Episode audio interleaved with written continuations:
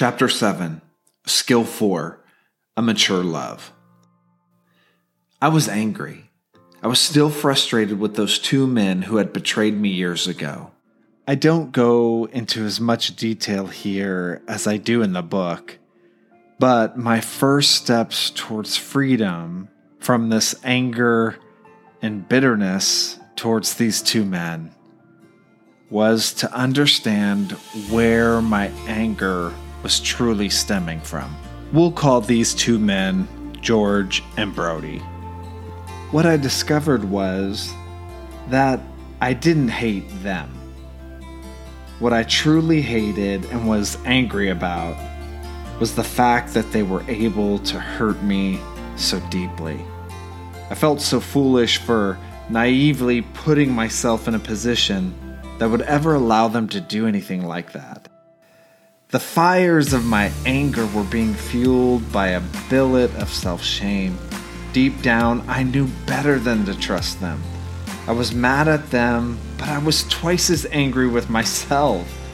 I had noticed subtle things over the last few years, you know, character flaws, warning signs, little red flags, and I had ignored them. I believed the best in them.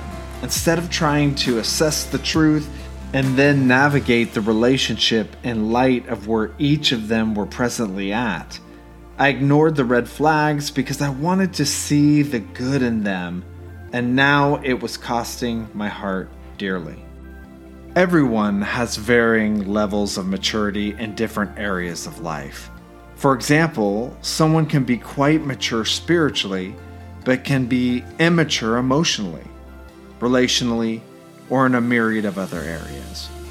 Instead of seeing the whole person, flaws and all, I chose to see them mainly through the limited perspective of their maturity while glossing over their immaturities. The byproduct of this was a state of selective sight, the practice of veiling others' inadequacies by focusing primarily on their strengths. Inside, I knew who these men were. I knew their nakedness, but like the crowds in the tale of the emperor's new clothes, I chose to overlook it. I had to learn this the hard way that when someone exposes who they really are, I should believe them, and so should you. So, for the rest of this chapter, I describe how bitterness affected my life and I couldn't break free. The very first step of breaking free from bitterness is forgiving yourself. You've got to forgive yourself and don't blame yourself or feel ashamed of what you didn't know prior to learning it. The second thing that we have to do is we have to grieve the loss because there are some very serious losses that we've had because of these situations and scenarios. And we feel naive and we would do it differently if we could. And there is real loss involved. Maybe it's time, maybe it's a season of your life, maybe it's money. It's a lot of those things. But we have to first forgive ourselves, then grieve the loss. And thirdly, we have to learn to forgive them. Let me just say one word on forgiveness. Forgiveness is not reconciliation. Forgiveness can lead to reconciliation, but doesn't require it.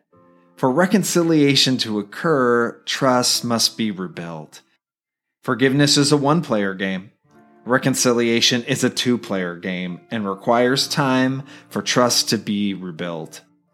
Forgiveness is primarily a gift to the forgiver not the offender. It sets the forgiver free. It says to the offender, What you did was wrong, it hurt, it matters, but I'm choosing to let you and what you did to me go free.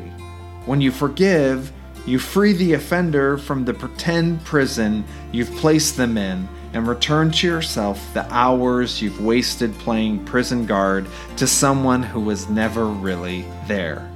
Yes, forgiveness is setting a prisoner free and then discovering you were, in actuality, the prisoner. For your own sake, you must forgive. But forgiving someone doesn't mean that you must be reconciled with them. Reconciliation requires that trust be rebuilt first. Then, after you've forgiven yourself, you've grieved the loss, and you've forgiven the offender, it's time to let God love you really well in that place of brokenness and need. And my friend, He surely will if you ask Him. Jesus is the healer of the heartbroken, and He loves, and it is His mission to heal every broken place within. Why don't we ask Him to do that now? Jesus, I invite your presence into this area of pain, loss, and hurt. You can name the specific place or area if you'd like to pray along with me. I choose to forgive. You can insert their names right there. What they did to me was wrong. It hurt and it matters. I choose to release them now into your hands. I choose to let them and the circumstances go. I give it all to you, God. I invite you, Jesus, and your powerful presence, Father, into all the wounded and broken places in my heart. Heal me, restore me, and make this area of my heart whole. In the name of Jesus, I pray. Amen. This skill is essential. And downloading the introduction and the first chapter will help you become so much better at this skill. You can do that for free right now at joeljohnson.org.